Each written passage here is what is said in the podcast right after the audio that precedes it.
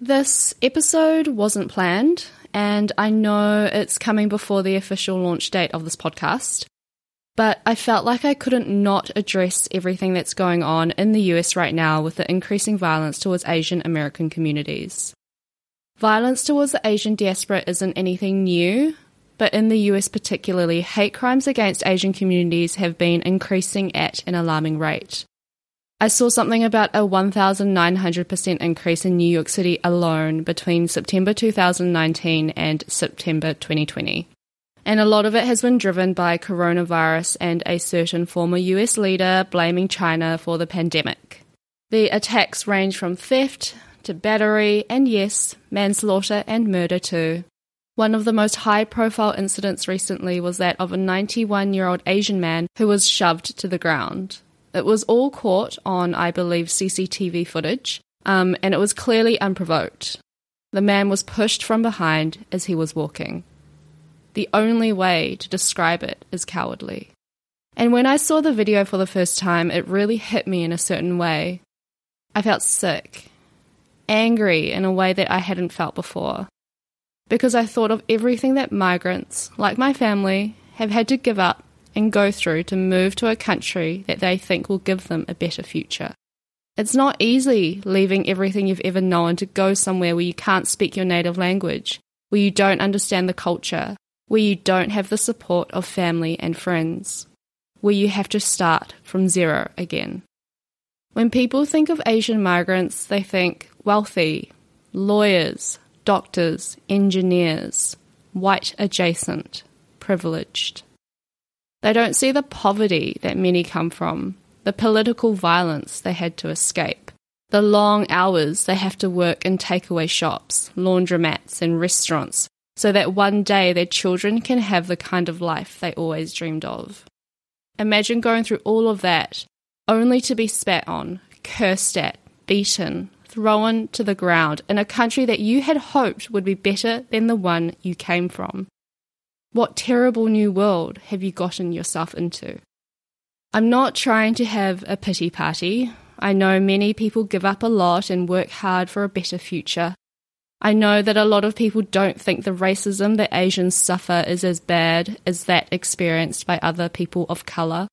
But this isn't a competition to see who experiences more or less racism. Racism is racism. None of it is okay. And I know some people will say, but Asians do benefit more from white privilege than black and indigenous people do. I acknowledge you, but stay with me. A couple of things I've seen discussed in light of these hate crimes is firstly, a lot of them are committed by black and brown people. I want to clarify that in no way have I ever felt any hatred or prejudice towards other people of colour for committing hate crimes on Asian communities because I understand that the real fight isn't between us, and all sides have work to do.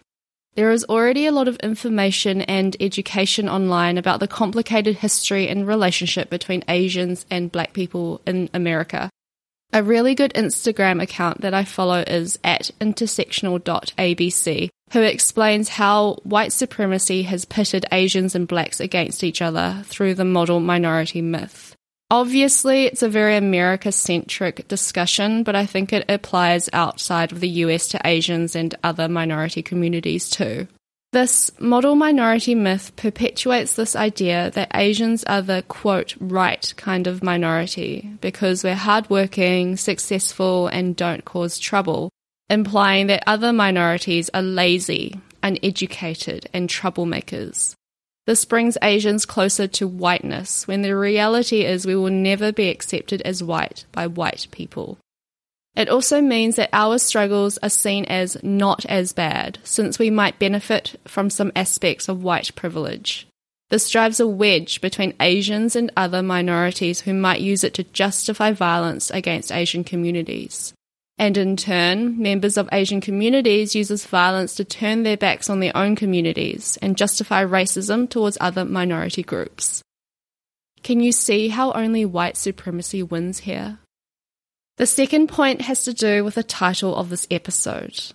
It's a quote that's been shared a lot lately, and it comes from an interview that actor Steven Yeun did with the New York Times. It resonates with a lot of us in Asian diasporic communities because we don't feel seen, we don't feel heard or represented in conversations about race.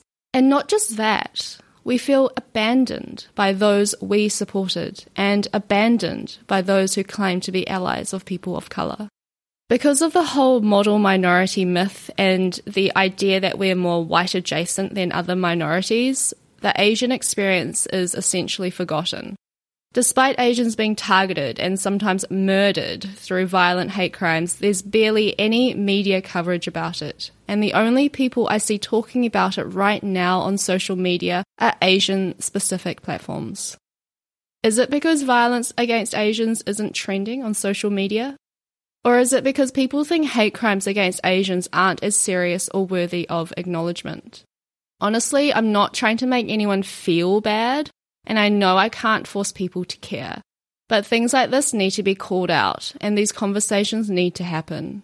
If you're one of those people who stood up for Black Lives Matter, but you're staying silent on these crimes against Asian communities, take a deep look and ask yourself why.